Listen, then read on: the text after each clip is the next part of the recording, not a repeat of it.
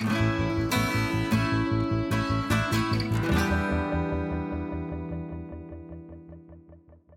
Всем привет! Это подкаст «Давай голосом», в котором мы слушаем лучшие журналистские расследования и репортажи о России. Мы делаем этот подкаст совместно с премией «Редколлегия». Материалы отобраны экспертами «Редколлегии», а авторы текстов вошли в список претендентов на присуждение премии. Меня зовут Владимир Шведов, я главный редактор портала «Такие дела». А я Олеся Герасименко, специальный корреспондент русской службы BBC. Сегодня мы послушаем текст, который называется «Жители Дагестана выкрали останки Хаджи Мурата и вернули его на родину». Большой материал вышел на портале Батенька.ру, написал его Владимир Севриновский. За такой обширной вступительной частью исторической скрывается, на мой взгляд, очень энергичная, авантюрная и совершенно неожиданная история похищения останков Хаджимурата дагестанцами из Азербайджана и перевоза их на историческую родину. А за этим отчаянным жестом скрывается довольно большой международный скандал, в который втянута и Россия, и Азербайджан. И автор пытается, собственно, проследить а, все пути развития этого конфликта, у которого до сих пор нет решения.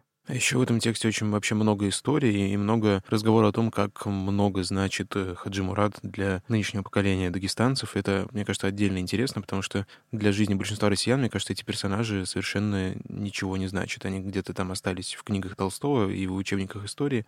И представить себе, что кто-то покупает монографию на 700 страниц, чтобы почитать ее на досуге, я лично не могу. В общем, я думаю, что нам нужно поговорить обо всем, что касается и восприятия этого героя в Дагестане, и того, как готовился текст, с ее автором Владимиром Севериновским.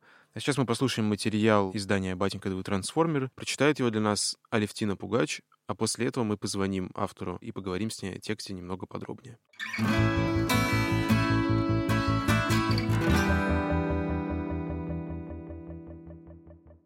Приключения Хаджи Мурата, одного из самых известных героев Кавказской войны, не закончились даже после его смерти. Более 20 лет жители Дагестана пытались вернуть останки своего воина в родную землю, но добиться цивилизованного перезахоронения не смогли. Тогда, после полутора веков ожидания и надежд, они решили вернуть кости Хаджи Мурата сами. Их не остановили ни законы ислама, ни государственная граница.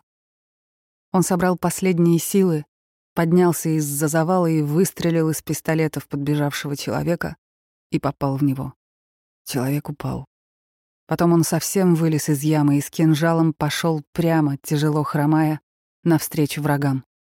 Раздалось несколько выстрелов, он зашатался и упал.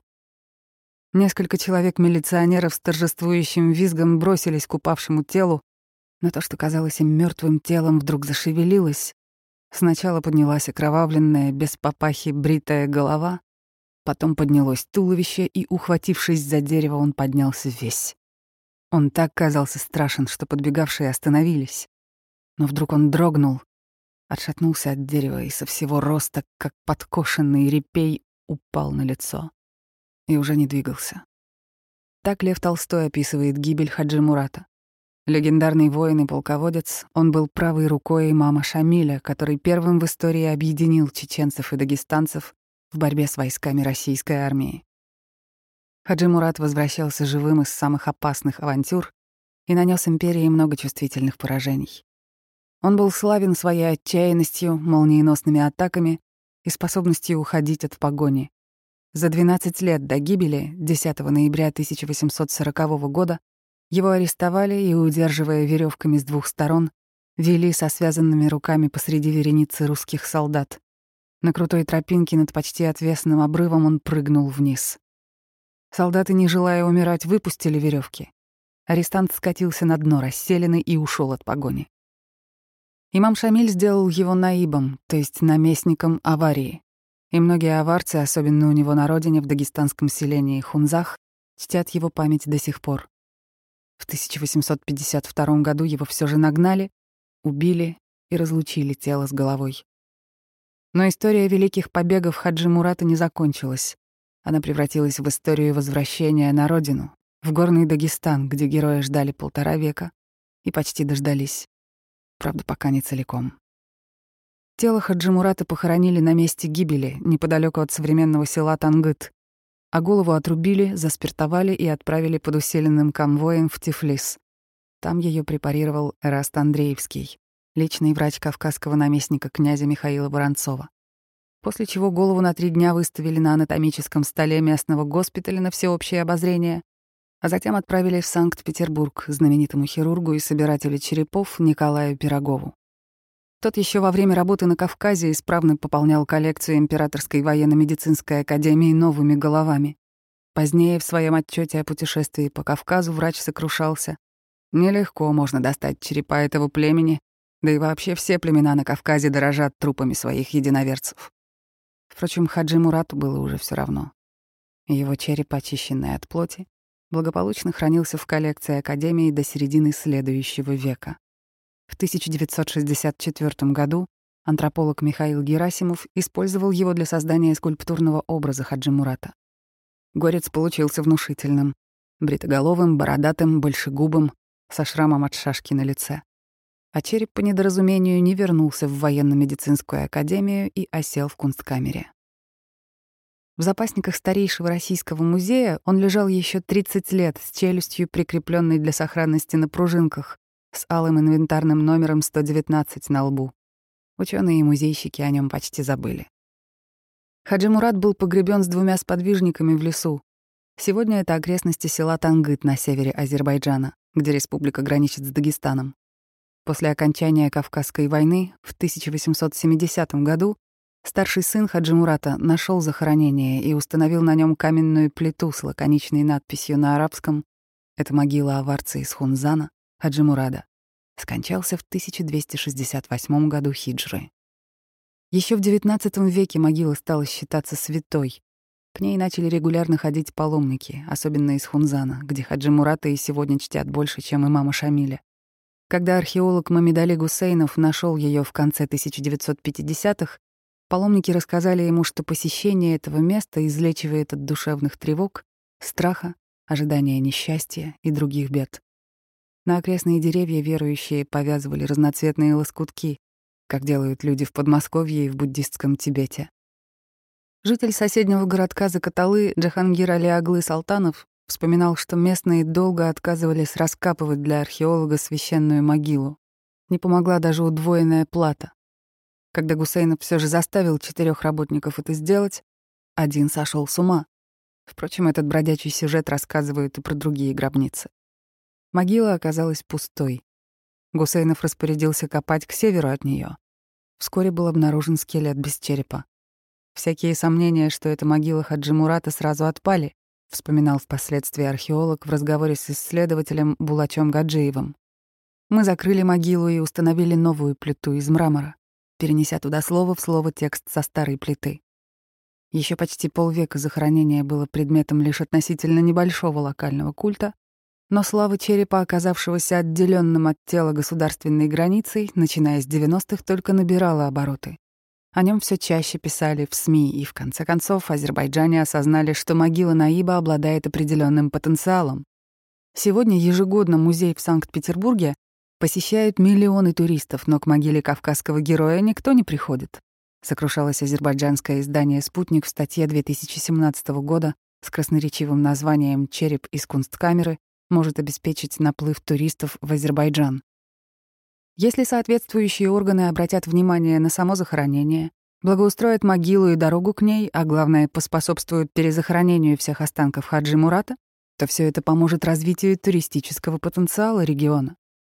Правнучка Хаджи Мурата Леонора Москаленко рассказывала порталу «Это Кавказ», что все многочисленные потомки, родственники и многие дагестанцы считают захоронение черепа естественным и необходимым.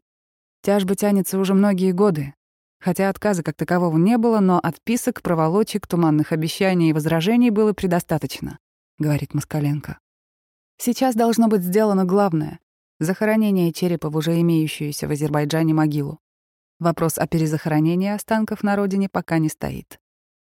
В 2017 году по дагестанским пабликам во ВКонтакте поползли слухи о том, что министр культуры России Владимир Мединский готовится передать голову Хаджи Мурата в Азербайджан. Однако на родине Наиба в аварском селении Хунзах многие были совершенно не готовы передавать голову в распоряжение другого государства. На пожелтевшем, сложенном в четверо листке неровные строчки, напечатанные на пишущей машинке. Начиная с 1898 года, Джамаат Хунзах и мы, потомки Хаджимурата, Обращаемся в обком, в ЦК, к министрам, общественным деятелям, президенту с просьбой вернуть на родину череп Наиба. Но каждый раз кто-то камень положил в нашу протянутую руку. Послание, подписанное другим потомком Хаджи Мурата, Магомедарипом Гаджимурадовым, адресовано министру по делам национальности и внешним связям Дагестана. На штемпеле о приеме стоит дата — январь 1998 года. Хаджи Мурат стараниями Толстого, пожалуй, самый известный в мире аварец после имама Шамиля, который первым объединил Дагестан и Чечню в войне против царских войск и борца Хабиба Нурмагомедова. Больше века судьба останков Хаджи Мурата заботила лишь потомков и почитателей из Хунзаха. Но после распада СССР с усилением местного национализма с каждым годом к ним присоединялось все больше новых голосов. Одним из первых с просьбой вернуть череп к руководству Кунсткамеры публично обратился Надиршах Хачилаев, настоящий дагестанский герой 90-х. Он был бизнесменом, депутатом Госдумы, каратистом и писателем, освобождал пленных солдат в Чечне и настолько никого не боялся, что в ходе конфликта с федералами захватил здание правительства Дагестана.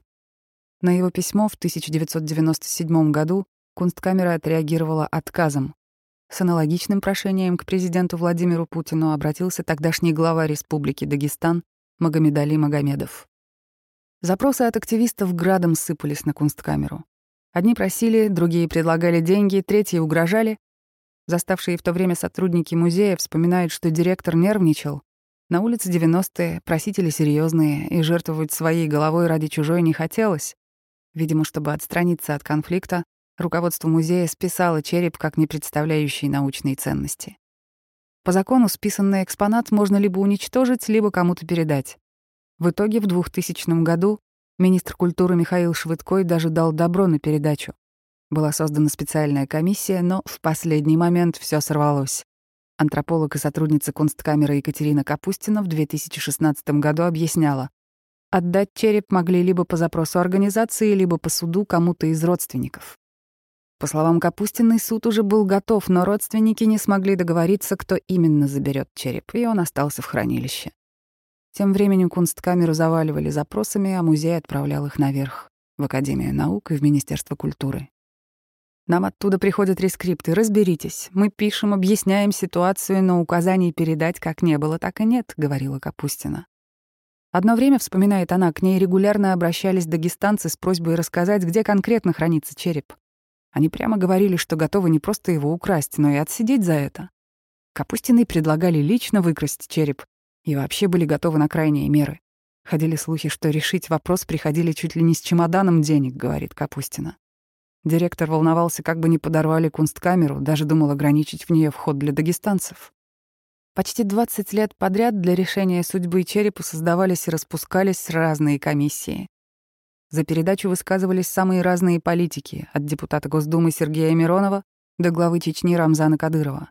Но в 2019 году в ответ на обращение Миронова администрация президента ответила, что останки переданы будут, но позднее, с учетом текущей внутриполитической ситуации в республике. Какую конкретно внутриполитическую ситуацию в Дагестане имел в виду автор ответа, советник президента Владимир Толстой, праправнук писателя Льва Толстого, в письме не уточнялось. Однако Магомед Амаев, один из активистов, добивающихся захоронения Хаджи Мурата на родине, рассказывает, что в нулевых, когда с прошением о возвращении черепа на родину обратились к Путину, мотивы отказа были политическими. Особых возражений у Министерства культуры не было, объясняет Магомед. Единственно, военные просили отложить этот вопрос до окончания чеченских событий. Они беспокоились, что произойдет всплеск местного патриотизма или национализма, что возвращение хаджимуратовских останков послужит толчком активизации войны. Представитель комитета по наследию Толстого в Дагестане Магомед Расул Магомед Расулов впоследствии рассказывал про некоего академика, который при обсуждении передачи останков спросил, а где гарантия, что люди на десятках автобусов с возгласами «Аллах Акбар» не будут двигаться к могиле Наиба? Но летом 2019 года в инстаграм-аккаунте «Авар Халк», что означает «аварский народ», Появилась новость, из которой следовало, что к могиле Наиба в Азербайджане больше никто не придет. Надгробная плита вскрыта, грунт выкинут за ограду, останков внутри нет. Пока в России активно обсуждали захоронение черепа Хаджи Мурата, тело сохраняло свой статус кво локальной святыни. Вопрос об эксгумации тела был слишком щепетильным с точки зрения норм исламской морали и на межгосударственном уровне не поднимался. Но когда Азербайджан стал претендовать и на голову, ставки повысились и решили просто убрать Азербайджан из уравнения. Пожилой человек за широким письменным столом просит не указывать свое имя, так как в процессе описываемых им событий было нарушено сразу очень много законов. Двадцать лет, словно мяч, то туда, то обратно футболили этот череп. Мы, как Александр Македонский, разрубили Гордиев узел. Если бы тело оставалось в Азербайджане, приходилось бы на межгосударственном уровне решать. Теперь же остались только внутренние вопросы, говорит собеседник. Мы благодарны тем людям, которые облагородили место его захоронения. Мы собирались туда пойти, с ними встретиться, сказать им большое спасибо. Но, извините, другого выхода у нас не было. Пожилой аварец тщательно взвешивает слова, чтобы не сболтнуть лишнего. Участвовали в этом деле четверо-пятеро человек, немного. Они поехали в Азербайджан разными путями. Договорились, где встретиться, купили шансовый инструмент, Могилу копали не сверху, а сбоку. Еще боялись, что плита на них упадет. Большие кости изъяли, мелкие просеяли, ни грамма не оставили. Через сито пропустили не только косточки, даже камешки. Черепа там нет, левая нога короткая, поломанная и сросшаяся, рассказывает товарец. Муравьев Карский, который был здесь наместником, писал в воспоминаниях, что Хаджи Мурат хромал на левую ногу. Мы похоронили его в Хунзахе, как положено, по мусульманскому обычаю. Человек 150-200 проводили героя. Не было всплеска ни национализма, ни ваххабизма, ни религиозного экстремизма. И возвращение черепа пройдет точно так же. На вопрос, как кости провезли через границу, мужчина улыбается. Через эту границу бандитов пропускали, оружие, сумка с костями — это проблема, что ли? Дай азербайджанскому таможеннику немного денег, и все. Я не утверждаю, что они так именно сделали. Граница-то большая, Думаете, на каждом метре пограничник стоит? Или сигнализация? Ни хрена нету этой сигнализации. На вопрос о недовольстве некоторых дагестанских мусульман, ведь по шариату человека положено хранить в тот же день и больше не трогать его останки, он отвечает коротко. Если бы вопрос касался религиозного лидера, их слово имело бы большое значение. Но Хаджи Мурат — воин, наш предок. Его вернули наши люди. Они сами ответят перед Господом. Если за это придется гореть в огне, они будут гореть. Поток подробностей быстро иссякает. Одному из очевидцев я сказал, ты обязан написать, как все это делалось. «Опечатать и хранить», — говорит аварец. Я тоже написал рассказ об изъятии останков Хаджи Мурата. Но даже если меня будут пилить, никто этого не вытянет. Имен участников не узнают. Когда-нибудь я возьму вас в хунзах, вы пожмете руки десятерым, и я скажу, что среди них были те, кто доставил тело. Придет день, их имена будут не только озвучены, но и высечены на мемориале Хаджи Мурату. Собеседник уверен, что другого способа в ближайшие 20-30 лет вернуть тело не было. А через 30 лет не факт, что он понадобится потомкам, которые вырастут, уткнувшись в компьютеры, заключает он. Теперь же эта могила будет воспитывать нашу молодежь. Останки Хаджи Мурата в Хунзахе будут воспитывать для России патриотов.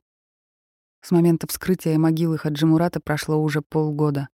Все это время власти Азербайджана полностью воздерживаются от комментариев. Селение Хунзах расположено на широком холодном плато в глубине Аварских гор в центральном Дагестане. С обрывов срываются в пропасть тонкие водопады. 202 года назад здесь родился легендарный воин, и мужское имя Гаджимурад, оно же Хаджимурат, в Хунзахе до сих пор второе по популярности после Магомеда. Новая могила Хаджимурата на холме у дороги, на самом краю кладбища. Чуть пониже скромное здание историко-патриотического клуба Хаджи Мурат. Во дворе под ветром слегка покачивается крепкий побег неистребимого татарника, растение которым начиналось и заканчивалась повесть Толстого. Рядом с клубом недостроенное здание. Председатель клуба в белой капитанской фуражке объясняет, «Сделаем тут мемориал героическим хунзахцам, погибших на войнах за Россию. Русско-турецкая, русско-японская, Первая мировая, финская.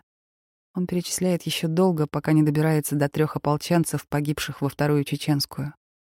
За полтора века, прошедших с гибели Наиба, Хаджимурат постепенно превратился из героя войны против русских в героя войны за родину как таковую. Мы проходим внутрь клуба. На стеклянную дверь наклеен портрет Наиба. В углу стоят знамена. Копия знамени Хаджимурата периода его борьбы за имамат копия знамени с двуглавыми орлами, пожалованного хунзахской ханше за борьбу против имамата, два знамени с портретами Ленина и Сталина. Председатель наливает чай, а члены клуба наперебой рассказывают о последнем этапе путешествия тела Наиба. Его уже подняли на хунзахское плато, когда похитители и местные общественники заспорили, где именно хоронить героя. Одни ссылались на Толстого. В его повести родиной Хаджимурата названо селение Цельмес вблизи Хунзаха. Другие хотели увезти героя в село Батлаич, где Хаджимурат отсиживался и готовился к обороне во время конфликта с имамом Шамилем. После долгих перепалок возобладало мнение о похоронах в Хунзахе, рядом с сыном Гуллой и другими родичами. Но там не оказалось свободного места. В итоге Одиссея тела завершилась на холме неподалеку от могил семьи аварских ханов, с которыми герой был близок. Сегодня Магомедарипу, автору отчаянного письма в Министерство по делам национальностей, уже за 80, но он присутствовал на перезахоронении останков в Хунзахе и в последний момент изъял крохотную косточку для будущих экспертиз. Потому что тело Наиба вернули, но это не точно. В декабре 2019 года, через полгода после хищения тела, вышла книга историка Патимат Тахнаевой, посвященная Хаджи Мурату. Научную монографию на 688 страниц сметали с прилавков, словно свежий детектив от культового автора.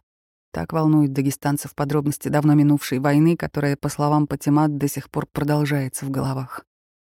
О вскрытии могилы Наиба азербайджанским археологом Гусейновым Тахнаева пишет, «Отчет о произведенных раскопках заставляет усомниться, что обнаруженные останки действительно принадлежали Хаджимураду. Найдя тело без черепа рядом с пустой могилой, Археолог решил, что это и есть легендарный Наиб, и прекратил поиски. А ведь, по словам местных жителей, чтобы могила не оставалась одинокой, его убитых соратников похоронили рядом с ним, причем их тела тоже были обезглавлены. Словно доверчивый клиент наперсточника Гусейнов, а потом и похитители, выбрали один вариант из трех, и не факт, что угадали. Особенно если учесть, что, согласно рапорту подполковника Карганова, в последнем бою в Хаджи Мурата попали четыре пули, Никаких упоминаний о найденных среди костей кусках металла у Гусейнова нет. Судя по отсутствию пуль в останках выявленного тела, один из погибших на завале избежал огнестрельных ранений, в отличие от Хаджимурада, подытоживает Тахнаева. Свет на эту запутанную историю может пролить генетическая экспертиза черепа и косточки, изъятой Магомедарипом. Пусть непонятно, будет ли она, кто ее должен инициировать и как ее будут проводить, Хунзах дождался своего героя, а кунсткамера уже больше 20 лет все ждет отмашки и молчит.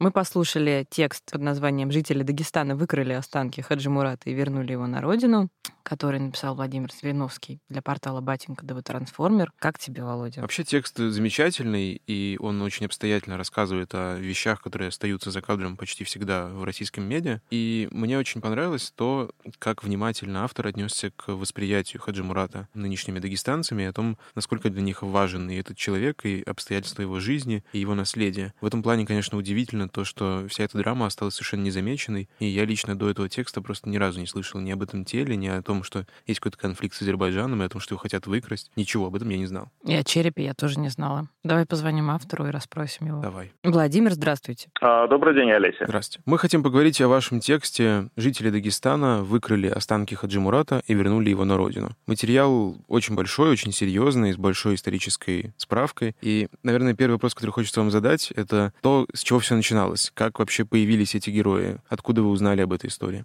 Ну, собственно, еще до того, как я увлекся Кавказом, я очень любил толстовского Хаджимурата. И одно время, вот когда я туда ездил, каждый раз по дороге в Дагестан я его перечитывал, потому что, на мой взгляд, Толстой э, абсолютно гениальный этнограф. У него множество тонких наблюдений, и повесть эта, она пугающе современная. Вот такое впечатление, что ее написали вот после нынешних уже чеченских войн, потому что мало что изменилось. А потом, естественно, когда я начал э, работать в регионе. Я подружился с людьми, которые там тоже работали, в том числе с Екатериной Капустиной. И, конечно, очень быстро узнал про эпические попытки дагестанцев э, достать голову героя. Насколько я понимаю, они как раз вот для широкой общественности не были известными, да, и вся эта история, она такая потрясающая масштабная, была при этом довольно локальной в последнее время. Ну, как ни странно, то есть угу. э, скандалы были, было вовлечено очень много значимых людей, главы вполне себе федеральных партий, писались даже какие-то локальные материалы, в том числе и мной, то есть той же Екатериной я беседовал аж в 2016 году про эту тему, но тем не менее в такой вот глобальный публичный дискурс это почему-то не попадало. А, конечно, вопрос о героях, о главных героях, похитителях, возвратителях на родину ценностей. Как нашли, как уговорили, почему они поверили вам, да, что вы сохраните их анонимность и будете аккуратны? Что, какие аргументы использовали? Просто очень интересно, вот репортерская работа именно. А тут все достаточно просто. Я работаю в Дагестане 10 лет и написал уже сотни, ну, больше сотни статей. И, ну, мне просто люди знают, что я из себя представляю. У меня, ну, определенный имидж в республике. Поэтому, когда мне потребовалось э, пообщаться с такими людьми, я просто позвонил своему знакомому Фунзахе, потому что, естественно, в селе, даже в таком большом, все друг друга знают. И очень быстро получил этот контакт. Человек, соответственно, тоже ознакомился с моими материалами и дал добро. Зачетка сработала на вас. Да. Но дело в том, что в последнее время вот мне как раз достаточно легко и комфортно стало работать в Дагестане, потому что вначале, конечно, люди опасались, но сейчас понимают, что я вот не напишу какую-нибудь там ерунду и не сбегу, и мне можно доверять, что для меня репутация моя не пустой звук. Хотя, конечно, многие люди меня там не любят по понятным причинам, у меня там много тех, кто со мной не согласен по разным темам, но, тем не менее, я надеюсь, что они понимают, что какие-то принципы у меня есть. Но при этом, да, уважительно к вам относятся. Как раз хотелось спросить по итогам этого текста, какая была реакция от людей, которые фигурируют в нем? Ну, пока что никакой особенной реакции такой не было. Текст прошел, к сожалению, достаточно тихо, на мой взгляд. Э, только единственно почему-то возмутился Никита Шангин, который там фигурировал достаточно косвенно, к сожалению, потому что это, конечно, довольно интересная история, что сейчас э, потомки и Хаджи Мурата, и мама Шамиля живут в том числе в Москве и достигают э, определенных высот высот, в том числе и уважаемый Никита. Ну вот, ну и он как-то прочитав, был ну, недоволен той историей, что в свое время люди не могли договориться по поводу того, кто представляет родственников, и за это вот первая попытка получения головы из э, кунсткамеры провалилась. Но что поделать, источник этой информации есть и достаточно приличный. Песни слова не вытянешь. Ну и плюс, естественно, Э, были определенные претензии вот со стороны вполне уважаемых э, дагестанцев, которые справедливо указывали, что в тексте недостаточно подробно описаны некие детали, и я с ними согласен. Но здесь э, у нас был такое довольно жесткое противостояние с редактором, потому что дело в том, что основные читатели текста это все-таки люди очень далекие от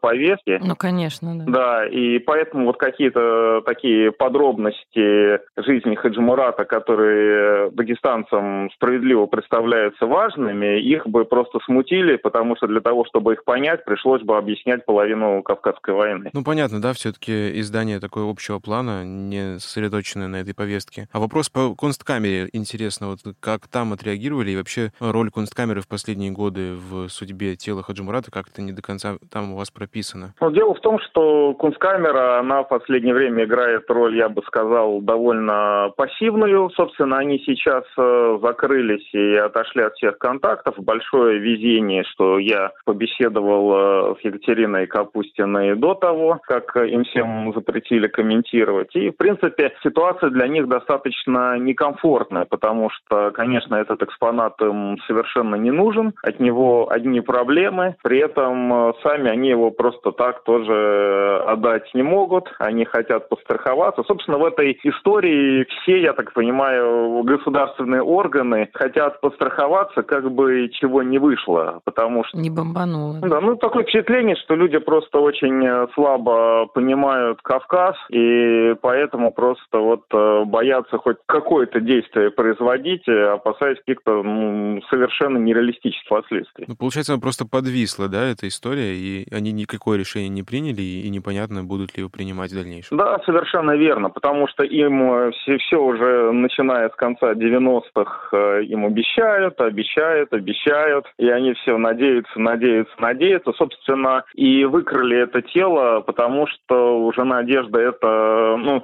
и вот эта морковка, она перестала маячить э, перед их носом, потому что когда уже азербайджанцы заявили, что они теперь хотят еще и голову, и ну, возникло такое обоснованное подозрение, что вскоре ее передадут в Азербайджан, и все. Вот только тогда они пошли и выкрали это тело, которое до тех пор э, благополучно лежало э, в Азербайджане очень много лет. А теперь, теперь, получается, передавать голову нет смысла, потому что там нет тела, значит, да, логика очень, в принципе, понятная. А еще очень интересный момент у вас в конце, он не напрямую связан с историей тела, а скорее о восприятии Хаджи Мурата сейчас в республике. То есть вы пишете, что научная монография на 688 страниц, а это очень много. Ее сметают словно, све- словно свежий детектив. Настолько дагестанцам не все равно. Это действительно такой вот какой-то скрепный персонаж, который важен очень для них? Или это просто их желание себя идентифицировать с ним? Они там, может, не читают эту книжку, а просто ее покупают? Не, они ее, безусловно, читают, но мало того, они ее штудируют. И когда я зашел э, в магазин Библиоглобус, продавец был просто в шоке, что он был уверен, что вот такой огромный талмуд там будет э, лежать непонятно сколько месяцев, и немедленно им потребовалась э, вторая и третья партии. И, насколько я знаю, сейчас э, весь тираж книги распродан, и, видимо, он будет допечатываться. Дело, на мой взгляд, даже не в Хаджимурате, а дело в том, что до Патимат Тахнаевой почему-то, ну, это очень странно, но почему-то никто нормально не занимался, ну, по крайней мере, в нашем веке, истории Кавказской войны. И как она справедливо говорила мне в другом интервью, Кавказская война до сих пор продолжается в головах у людей. Вот все, что тогда произошло, их всех волнует, и их волнует это даже больше, на мой взгляд, чем то, что происходит сейчас. И то, что происходит сейчас, оно во многом рассматривается через призму этого прошлого, и им никто не давал ответы. И как раз Патимат, как историк, она дала ответы на очень важные такие ключевые вопросы, не только касающиеся Хаджимурата, но, например, вопрос, э, сдался ли Шамиль царским войскам. Она первая, кто не побоялась поднять эту колоссально болезненную тему и очень детально ее описала в своей предыдущей книге. Или вопрос, например, э, взаимоотношений Гамзатбека, второго имама Дагестана, и ханской семьи. Это потрясающая абсолютно тема, вполне достойная такой «Игры престолов», очень драматичная. И понятно, что вот, москвичи, например, об этом мало что знают, их мало э, это интересует. Но в Дагестане это абсолютно актуальная тема, особенно, конечно, в Хунзасе, потому что для хунзакцев Хаджмурат — это крайне важный герой. И он, на самом деле, очень еще и показательный, потому что это человек, который три раза менял стороны в Кавказской войне. То есть это можно провести параллели, например, э, с Григорием из Тихого Дона. И действительно, этот регион, он просто оказался ну, заложником большой политической игры, которая происходила вокруг него, и, по сути, все его жители, не только Хаджимурат, э, оказались в очень э, противоречивой ситуации и, в сущности, остаются в ней до сих пор. Поэтому этот герой продолжает быть очень актуальным. Почему, вот, как вы думаете, об этом так мало вообще пишут, и эту тему затрагивают историки? Потому что это политизированная тема, и они опасаются ее вообще затрагивать? Или из-за того, что интереса не достает? Ну, дело в том, что в советское время это ну, была часть э, такой вот советской мифологии, которая подменяла историю. И всегда вот э, такой вот из центра спускалась руководящая идея, и под нее уже все подгонялось. Вот сначала, например, нужно было говорить, что Шамиль, он э, разбойник, там, преступник и так далее, писали, и его все дружно клеймили. Потом э, имам Шамиль стал э, великим героем, и его вот немедленно начали воспевать. Там вот это завещание Шамиля написали, которое сейчас всем, всеми считается, ну не всеми, многими считается подлинным, там выбивается на каких-то почетных табличках, и который, конечно, представляет собой квинтэссенцию идеологии. То есть, в принципе, то, что было в советское время, истории такой как наукой, можно назвать большим трудом. А потом просто произошел э, большой кризис, и также Патимат э, в разговоре со мной говорила, что с ней учились люди и гораздо более талантливые, и подающие большие надежды, но время было такое, и, собственно, оно до сейчас, когда ну, просто невыгодно и очень сложно оставаться в науке, тем более в истории. И они просто пошли зарабатывать деньги, что, например, на Кавказе для мужчины ну, он находится под таким колоссальным давлением, что вот ему нужно кормить семью, и, конечно, ну, мало кто из таких энергичных людей был э, готов оставаться историком и влачить ну, довольно бедное существование. Ну а Патимат, э, она вот осталась в истории, кроме того, она, конечно, очень смелый человек, потому что постоянно она сталкивается с колоссальным давлением. Собственно, вообще вся история на Кавказе, она крайне заидеологизировано. В любой республике есть какой-то свой такой официальный нарратив, и любой, кто смеет идти против него, он, ну, скажем так, он очень сильно рискует. И Патимат, она работает в Москве, поэтому, конечно, она может себя чувствовать немножко спокойней, но при этом, конечно, ей э, прилетает регулярно, на нее пишут э, доносы, ее пытались э, подвести под статью. А какое разжигание? Так, там было несколько статей, там было и разжигание межнациональной розни, там и какое и к социальной группе там вражды. Ну, в общем, там mm. такое прям было письмецо образцовое в лучших традициях 1937 года состряпано, практически анонимное такое, и его там распространили, оно пришло в ее институт, и еще неизвестно куда, ну, понятно, что в институте быстро разобрались и хода ему не дали, потому что она э, своими работами очень на многие больные мозоли наступила, конечно. Владимир Владимир, хотела спросить об этом военно-патриотическом клубе, в котором и портрет и Сталина, и Хаджи Мурата. Как э, там идеологически все это укладывается в одну рамку? Мне очень понравилась эта зарисовка небольшая. Мне, ну, отдельная, конечно, наверное, тема. Да. Кстати, это все-таки не военно-патриотический, а историко-патриотический клуб. Да, да. Но, опять же, тут, на мой взгляд, э, как раз этот клуб, он, э, ну, поскольку вот эта история, ну, ну собственно, общая, наверное, и для всей России, когда вот этот патриотизм, он э, постоянно относится к тому государству, к которому в настоящий момент э, относится та или иная территория. И, соответственно, он э, отразился и на этом клубе, потому что даже когда я читал, например, историю Грузии, там то же самое, то есть там какие-то молодые миссионарии местные, они сначала, когда Россия присоединила Грузию, пытались восставать, а потом Э, проходит э, несколько лет, и они становятся героями на российской службе. И то же самое здесь. Э, главное, что вот люди совершают подвиги, а дальше уже, ну, не все ли равно, что они эти подвиги совершают под знаменем Шамиля или под российским знаменем, или под знаменем с портретами Ленина и Сталина. То есть все равно этими подвигами гордятся, все равно это, это воспринимается ну, как... Ну, свои герои, да? Да, то есть это воспринимается как часть э, героической истории села и, на мой взгляд, ну, вполне справедливо.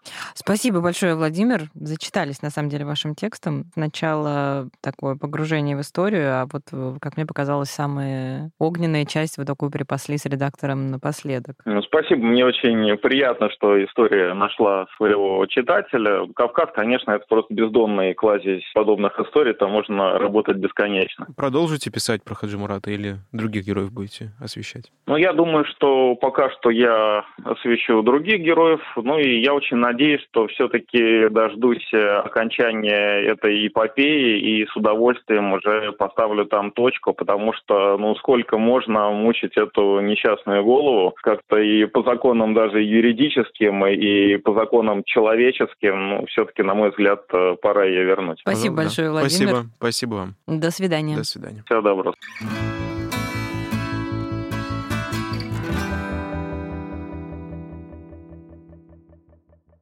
Как оказалось удивительно, не было скандала, нового витка скандала после публикации. Вот автор у нас даже расстроен, а я удивлена, потому что мне казалось, что вот сейчас-то, наконец-то, оно и вот как-то придет к логическому завершению. Вообще есть странное чувство, что эту тему все как будто сознательно обходят стороной, потому что здесь и международный какой-то конфликт потенциальный, и вообще сам контекст своеобразный. Там голова, здесь тело, тут у нас Кавказская война, в которой тоже есть такие... Нюансы. Нюансы, да, политические, которые, наверное, не хочется хочется лишний раз трогать. Особенно мне понравилось молчание Азербайджана после того, как из могилы выкрали Ну, вообще-то самое время возмутиться, но Да, вообще разрушились туристическую достопримечательность, но мы не будем ничего комментировать по этому поводу. Возможно, просто это было не вовремя с точки зрения международной политики, учитывая фигуру Хаджи Мурата. В общем, самый главный вывод этого текста — то, что надо лучше читать и историю, и текущие события в Дагестане, лучше это, в этом разбираться. И окажется, что там есть куча сюжетов, которые совершенно проходят проходит мимо нас. И Льва Толстого тоже неплохо перечитывать, как нам Владимир рассказал.